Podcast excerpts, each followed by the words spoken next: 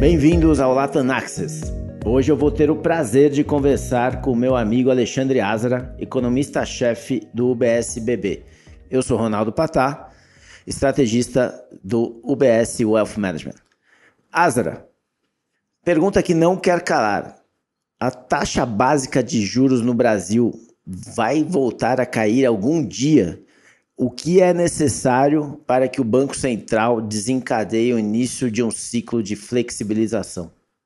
Patá, obrigado por me convidar. É, a resposta é sim. Acho que tem processo claro de queda de juros no, até o final do ano, mas precisa que as expectativas de inflação caiam. Acho que a pergunta, na verdade, é o que, que vai fazer as expectativas de inflação caírem? A gente vê três fatores fazendo esse processo acontecer. Primeiro é aprovar o, o arcabouço fiscal que está em votação e discussão no Congresso hoje. O segundo é o que, que vai ser feito sobre as metas de inflação. A gente acha que eles não vão mudar as metas, o Conselho Monetário Nacional não muda as metas. E o terceiro, a gente tem nos próximos cinco meses 0,6 pontos abaixo uh, da inflação do IPCA em comparação com o que o Focus espera. Então, os três juntos, eu acredito que façam o Banco Central iniciar um processo de queda de juros em setembro. Qual desses três é mais importante? Disparado a meta de inflação. E o que, que te faz acreditar que eles não vão subir a meta depois de tudo que foi falado? Bom, primeiro, não causa benefício de alterar a meta. É, você muda a taxa de juros nominal para cima, a taxa de juros real não cai por causa disso. Você teria um ganho se as expectativas é, não se alterassem com a mudança de meta, é, o que parece muito improvável. A segunda coisa é, é importante para ser avaliada é uma entrevista que o Haddad deu para o UOL é, em março, não sei exatamente a data, onde ele fala que mostrou ao Lula que a maioria dos países tem meta de 3% e que não era é, óbvio que uma elevação da meta poderia causar uma, o efeito que eles desejam, que é um corte de taxa de juros. Então, eu estou razoavelmente convencido que o Haddad se convenceu e que convenceu o Lula a não mudar a meta. Legal. Mas então, se você tiver certo e a gente começar a ter um ciclo de corte de juros no segundo semestre desse ano, onde que você acha que vai estar Selic no final de 2023 e 2024? Para 2023, a gente tem três quedas começando em setembro, então é, é 1,5 a menos que os 13,75, logo 12,25 para esse ano.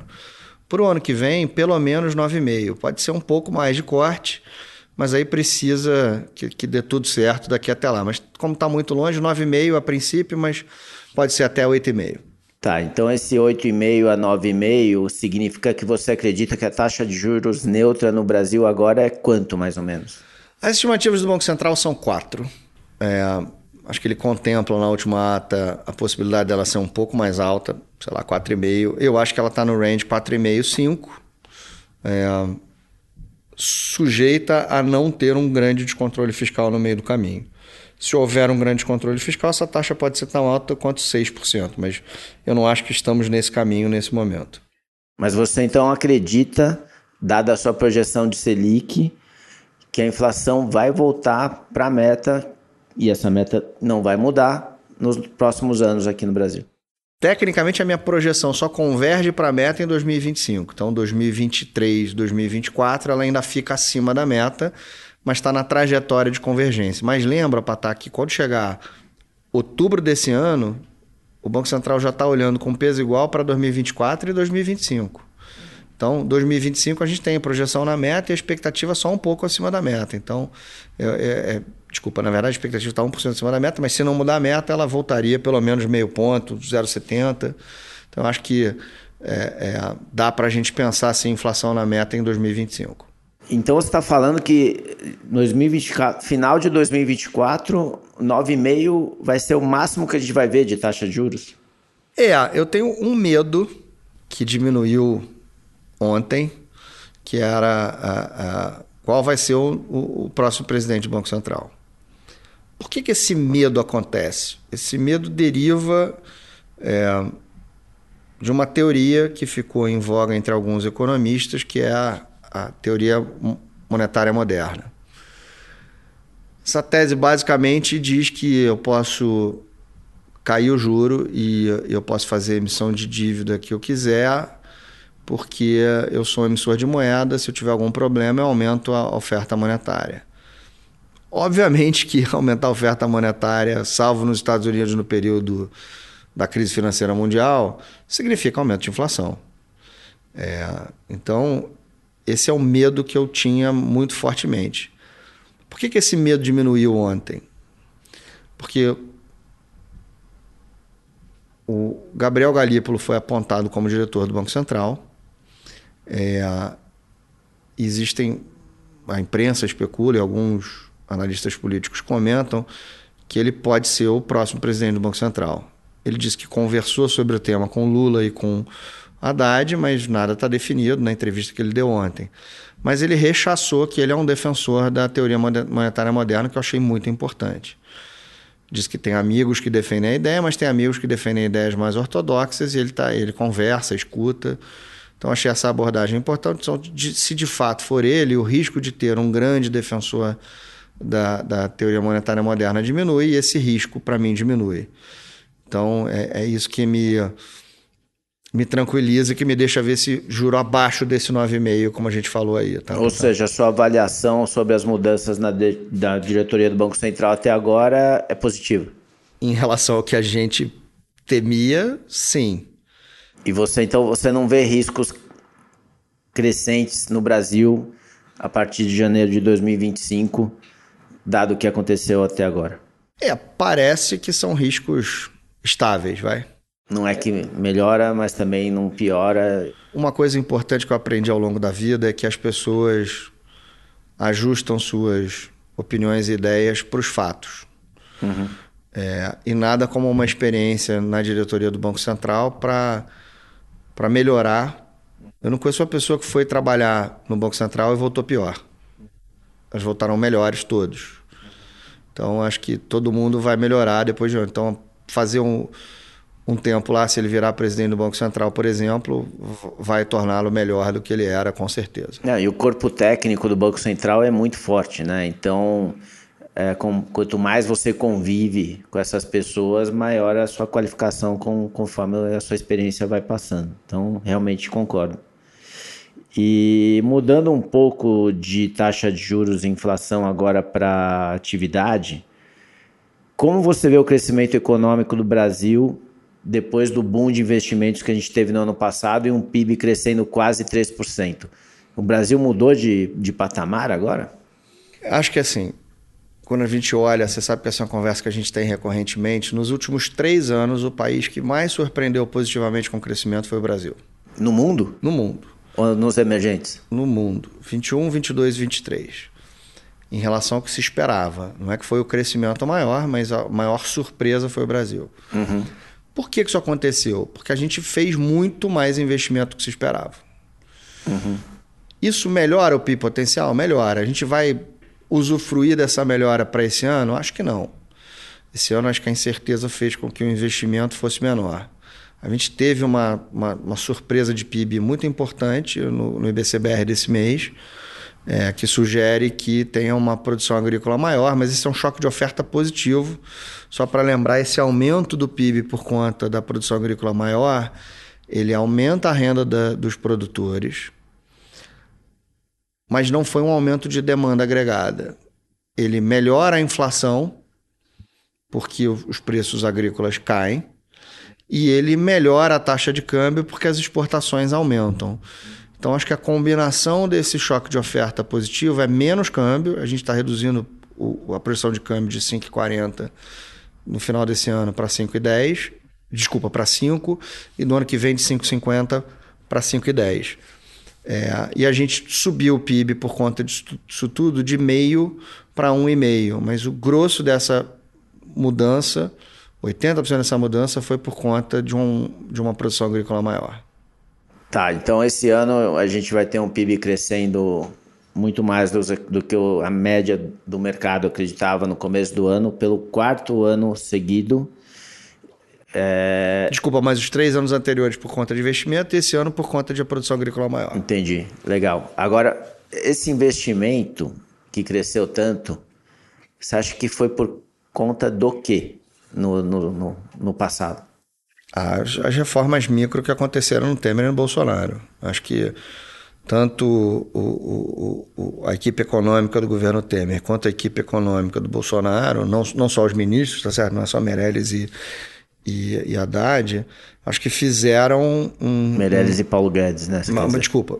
Meirelles e Paulo Guedes uhum. é, fizeram mudanças muito importantes é, para facilitar investimento, para o livre mercado funcionar melhor. Acho que foram a gente ainda vai colher os frutos disso nos próximos anos. Então, o potencial que eu tinha medo de ser um e-mail, acho que ele mudou para dois de maneira definitiva depois desse capital deepening que a gente teve nos últimos anos, desse aprofundamento de capital nos últimos anos. Legal. É muito bom, muito, muito boa notícia. O, o, Brasil sempre teve um problema de voo de galinha no, no, crescimento e quem sabe agora esse voo é um pouco maior do que uma, uma galinha, a gente vira um voo de pato ou, algo assim, né?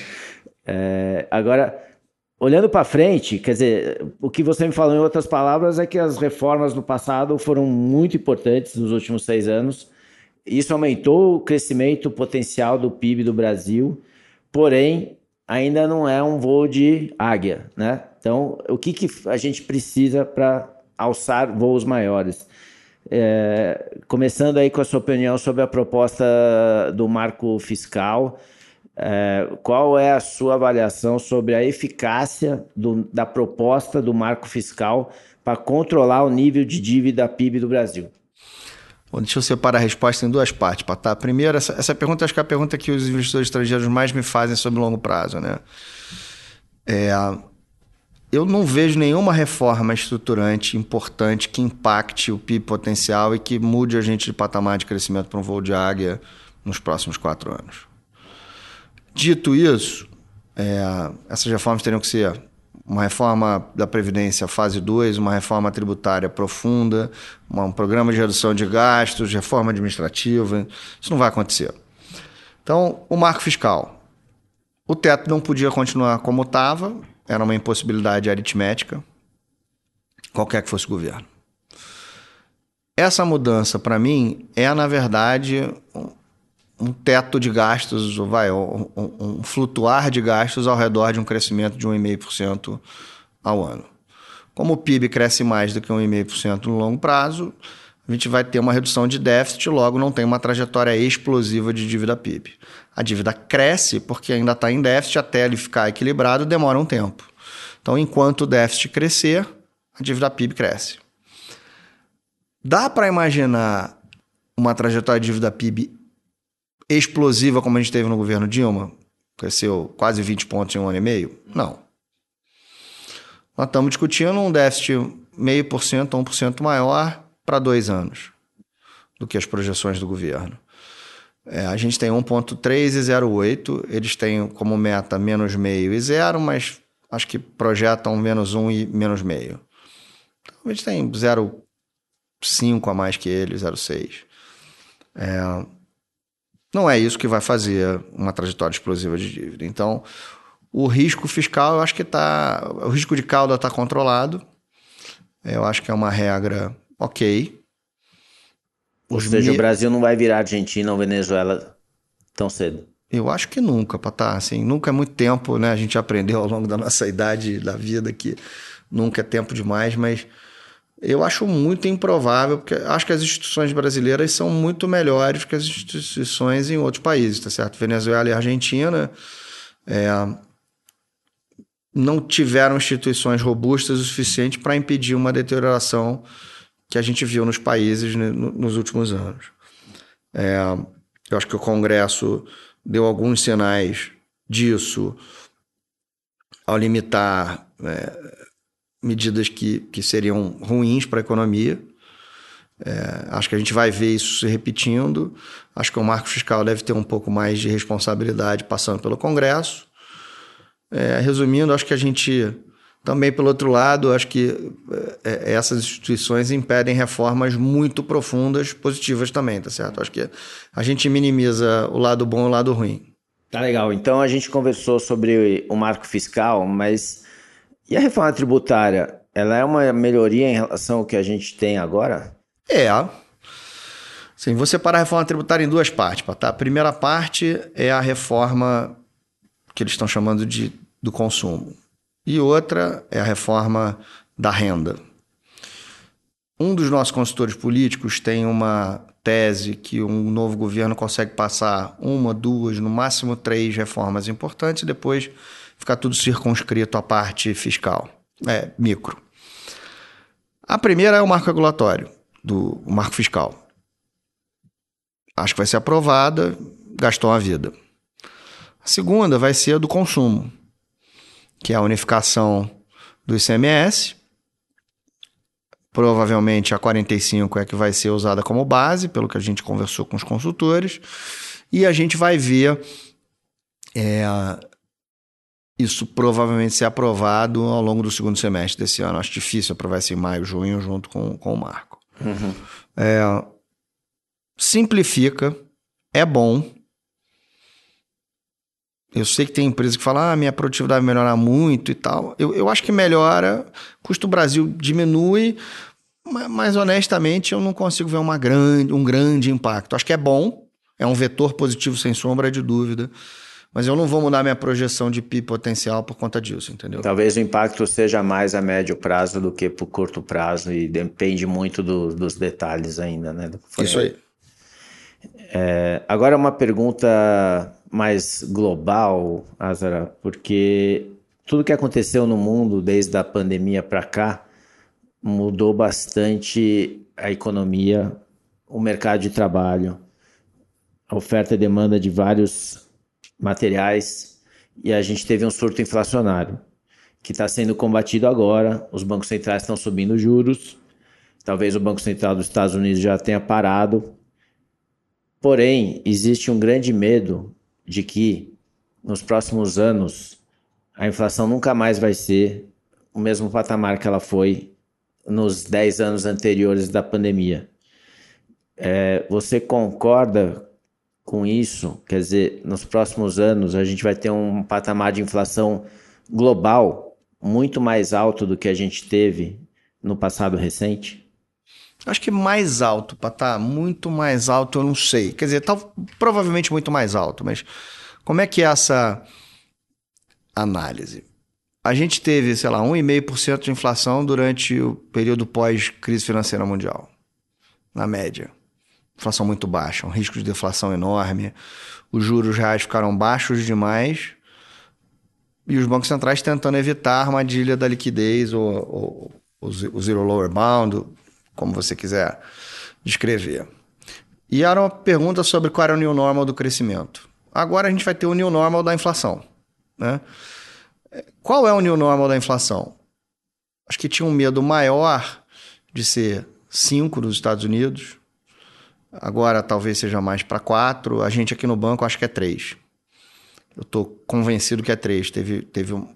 Três é mais alto que um e meio de antes, tá certo? Então a gente concorda com a tese, mas quatro ou cinco parece muito alto. Se o juro real de equilíbrio for 1%, nos Estados Unidos, a gente está discutindo se a inflação for 3, um juro de 4. Se a inflação for 4, um juro de 5. O juro está acima de 5. Então, a gente acredita que tem queda de juros nos Estados Unidos ao longo do segundo semestre desse ano. É, para esse patamar, pelo menos. Se a gente caminhar para uma recessão mais profunda, talvez um pouco abaixo. A política monetária foi feita para ser usada, tá certo? Então, é, não dá para imaginar que vai ficar no juro neutro o tempo todo e, e é só lá, tá certo? Ela fica acima, fica abaixo, você estimula a demanda, contrai a demanda para ajustar e fazer as coisas convergerem para onde tem que ser. Então, resumindo a resposta, eu acho que a inflação no mundo hoje é mais alta do que foi na época da crise financeira mundial. Acho que ela é um pouco mais alta do que os alvos dos bancos centrais. Eles demoraram para subir a taxa de juros, acho que talvez agora demorem para cair a ficha que vão precisar cair, mas acho que vão acabar caindo e ajustando é, é, basicamente porque essa inflação vai ser menos perversa do que acho que o consenso imagina no, no, no, curto prazo. A boa notícia é que até o final do ano a gente descobre uma boa parte dessas respostas aí, eu acho.